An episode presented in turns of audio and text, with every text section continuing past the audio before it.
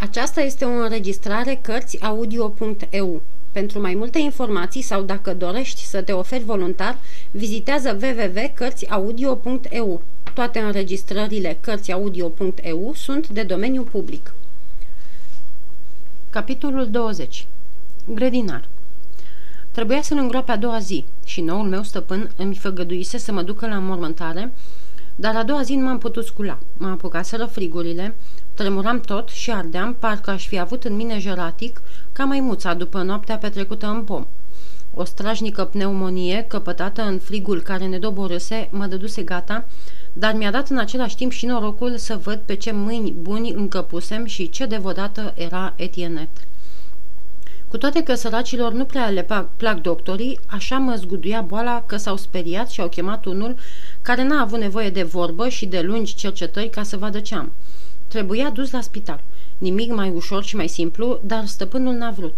Nouă ni l-a adus soarta, a zis el, noi o să-l îngrijim. În zadar l-a dojenit doctorul și cu binele și cu răul, dar nu s-a clintit și am rămas. Așa că biata Etienet, pe lângă câte avea ea pe cap, s-a mai pomenit și cu îngrijirea mea și m-a îngrijit drăguța ca o maică de la spitalul Sfântul Pol, fără să se supere odată sau să uite ceva. Când trebuia să mă lase, chemată de treburi, o înlocuia Liza și de multe ori, în tremurul frigurilor, am văzut-o la picioarele patului, uitându-se fricoasă la mine. Aiurelile bolii mi-o arătau de multe ori ca un înger, căruia îi spuneam tot, tot ce speram și doream, începând astfel, încet, încet, să o socotesc, fără să vreau, ca o ființă ireală, parcă dintr-o altă lume, care mă mira ce caută între noi. Lungă și dureroasă mi-a fost boala, cu întoarceri care ar fi disperat și pe mama, numai răbdătoarea și devotamentul lui ce avea etinet, nu. Câteva nopți au trebuit să mă vegheze, căci se temeau să nu mă năbuș și când Alexe, când Benjamin făceau curândul de pază. A dat în sfârșit Dumnezeu și am scăpat, dar lungă îmi fusese boala, lungă mi-a fost și însănătoșirea și tocmai după ce a venit bine primăvara am ieșit din casă. De atunci, Liza, care nu făcea nimic, a luat locul sororiei. Cu ea mă plimbam la câmp. Pe la amiază, când ardea bine soarele, plecam ținându-ne de mână și urmați de capii. Ce dragă mi-a fost primăvara aceea, din care am păstrat o frumoasă amintire. Foarte puțini cunoșteau bine mahalaua noastră. Nu se știa decât că este într-o vale și, fiindcă o uda bievra, o credeau cea mai murdară și mai păcătoasă parte a Parisului. Dar nu era așa. Bievra curgea pe vremea de care vorbesc, sub un des acoperiș de plopi și de sălcii, cu livezi înflorite și cu coline pline de grădini. Iarba deasă și cărnoasă, păștițele ca niște steluțe albe și păsările care cilipeau prin pomi, toate ți aminteau că nu mai ești în oraș, ci la țară. Așa am văzut eu valea, care s-a schimbat mult de atunci și este neștearsă în mintea mea imaginea pe care mi-a lăsat-o. Dacă aș fi pictor, aș desena perdeaua de plopi, fără să uit vreunul, sălciile cu plete verzi și cu trunchiuri putrede, povârnișul forturilor pe care ne dădeam de-a dura și morile de vânt și oastea spălătoreselor și tăbăcarii infectând apele și un loc mare, mare, muncit numai de nebuni care treceau pe lângă noi hăhăind prostește, bălângănind din mâini și scoțind, scoțând limba. Negreșit că, în plimbările noastre, Liza nu vorbea, dar n-aveam nevoie de cuvinte, ne înțelegeam din ochi și așa de bine că am ajuns să nu mai vorbesc nici eu. Încet, încet mi-am recăpătat puterile și am putut ieși la muncă pe care o așteptam cu nerăbdare, căci voiam să fac și eu ceva pentru cei ce făceau uh, pentru mine totul, adică să lucrez și să le înapoiez după puterile mele tot ce-mi dăduseră și cu toate că nu lucrasem niciodată, fiindcă oricât de obositor ar fi umbletul, el nu era o muncă continuă care îți cere o voință sârguitoare, mi se părea că o să fiu vrednic și, cu pilda celor din prejur, o să lucrez și eu cu dragă inimă. Venise vremea mixandrelor și tocmai de mix- mixandre se ocupa acum Moș Petre. Era plină grădina cu de toate. Roșii, albe, violete, așezate după culori, adăpostite după geamuri, așa că, de departe, le vedeai ca niște dungi multicolore, iar Sara, înainte să le acopere, îmbălsămau tot aerul. Deocamdată, după puterile mele încă slăbuțe, mi se dăduse să ridic dimineața geamlăcurile, după ce trecea roa, și să le pun seara la loc înainte să vină ea. Ziua trebuia să le feresc de dogoarea soarelui, presărându-le cu paie. Foarte ușoară sarcină, dar lungă, căci aveam sute de gergevele de scos și de pus și mii de flori de umbreluit sau nu, după cum ardea sau nu soarele. În timpul acesta, Liza stătea lângă roata care ridica apa de stropit și când sfrijita cocută, ostenită de a învârti cu ochii legați, încetinea mersul, iar ea o îndemna plesnind din bici. Unul din frați răsturna gălețile pe care le urca roata, iar celălalt îi ajuta tatălui său. Fiecare își avea deci locul ca să nu-și piardă nimeni vremea.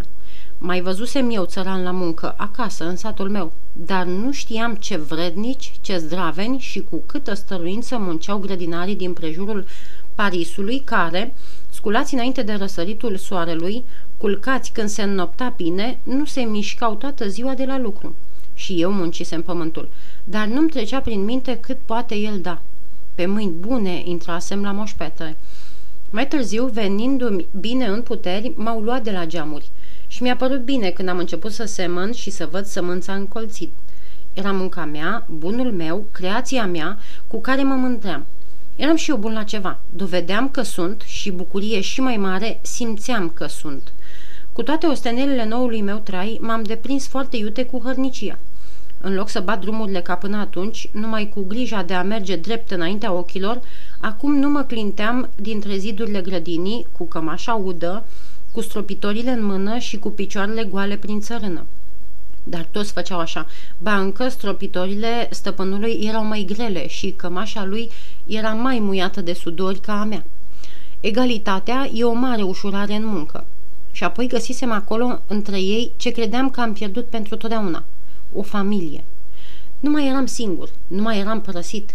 Aveam patul meu și un loc la masă care ne aduna pe toți.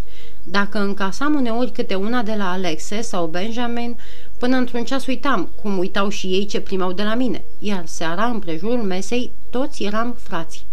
Ca să spun drept, n-aveam numai treburi și osteneli, aveam și ceasul de odihnă și de petreceri, cam scurte, nu zic, dar cu atât mai plăcute. Duminica după amiază ne strângeam sub un chioșc de viță de lângă casă. Eu îmi luam harpa din cuiul în care stătea toată săptămâna și cântam să joace frații cu surorile. Bine, nu știau niciunii, dar băieții fuseseră odată la un bal și aduseseră oarecare amintiri care semănau mai mult sau mai puțin cu cadrilul. Când osteneau jucând, le cântam din repertoriu, sfârșind totdeauna cu bucata cea mai de efect, canțoneta. Mai ales Liza, când ajungeam la strofa din urmă și repetam refrenul Fereastră crudă, crudă fecioară, spre voi suspinul mizadanic zboară, nu se putea să nu plângă. Atunci, ca să o înveselesc, jucam cu capii o scenă caragioasă, căci și pentru duminici erau zile plăcute. Îi aminteau trecutul.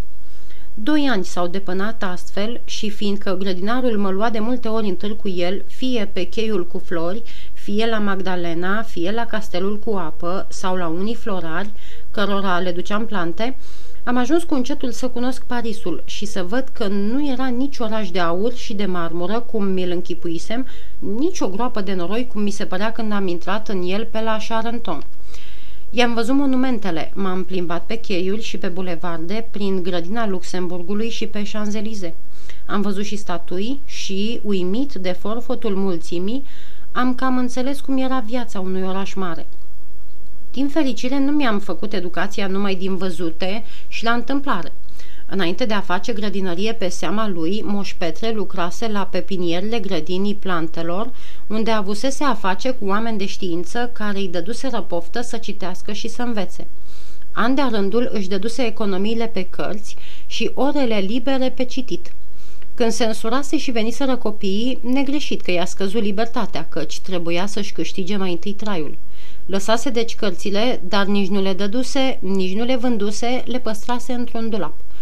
Prima iarnă petrecută cu ei mi-a fost foarte lungă, căci se încetinise munca și atunci, ca să ne trecem serile, am scos cărțile din dulap și le-am împărțit între noi. Mai toate vorbeau de plante. Alexe și Benjamin nu moșteniseră de la tată gustul cititului și, cum deschideau cartea, adormeau. Eu, ori mai nesomnoros, ori mai curios, citeam până să mă culc, iar în pat mă gândeam că bietul Vitalis nu-și pierduse vremea cu mine. Setea mea de a învăța i-a reamintit grădinarului timpurile când ciupea bani din mâncare ca să-și cumpere cărți și mi-a mai cumpărat atunci și altele, alese la întâmplare, după fudulia titlului, care poate că mi-au cam răscolit atunci judecata, dar neregula s-a șters mai târziu și nu mi-a rămas decât ce era bun. Liza nu știa să citească. Văzându-mă însă tot cu nasul în cărți, cum scăpam de la lucru, a vrut să vadă ce mă momea astfel și a încercat întâi să-mi ia cărțile care mă opreau să mă joc cu ea, dar văzând că tot la ele mă întorc, mi-a cerut să-i citesc și ei. Încă o legătură între noi. Cu mintea ei ageră și cu dorința de a ști tot, nu se putea să nu găsească în citit ceea ce a găsit o plăcere și o hrană. De atunci, câte ceasuri am petrecut astfel, ea stând în față cu ochii fixi și eu citind. De multe ori, dând peste părți sau cuvinte neînțelese mie, mă opream și mă uitam la ea, așteptând, tot din ochi, deslușirea. Am învățat-o și desenul, adică ce credeam eu că înseamnă a desena. Mult mi-a trebuit și greu mi-a fost, dar tot am izbutit, fiindcă ne înțelegeam și simpatia dintre profesor și elev face mai mult decât talentul. Când a ajuns să poată arăta prin linii ceea ce voise, tatăl său, de bucurie, m-a sărutat zicându-mi O să-ți plătească ea mai târziu. Când mai târziu? Când va vorbi, căci nu-și pierduse nădejdea, deoarece doctorii le spuseseră că o să vorbească, dar după o altă criză. Tot mai târziu însemna și gestul ei, când îi cântam canțonete. Îmi ceruse să o învăț harpa și învățase foarte repede, dar, neputând cânta și din gură, de multe ori îi părea așa de rău că începea să plângă. Noroc că firea ei blândă îi alunga tristețea, își ștergea lacrimile și îmi zâmbea resemnată ca și cum mi-ar fi zis. Mai târziu. Înfiat de tată și luat de copii drept frate, n-aș fi plecat poate niciodată de la ei, dacă nu s-ar fi năpustit o catastrofă ca să-mi mai schimbe încă o dată viața, căci mi-era scris ca tocmai când voi fi mai liniștit, soarta să mă zvârle iar, fără voia mea, în vârtejul vieții.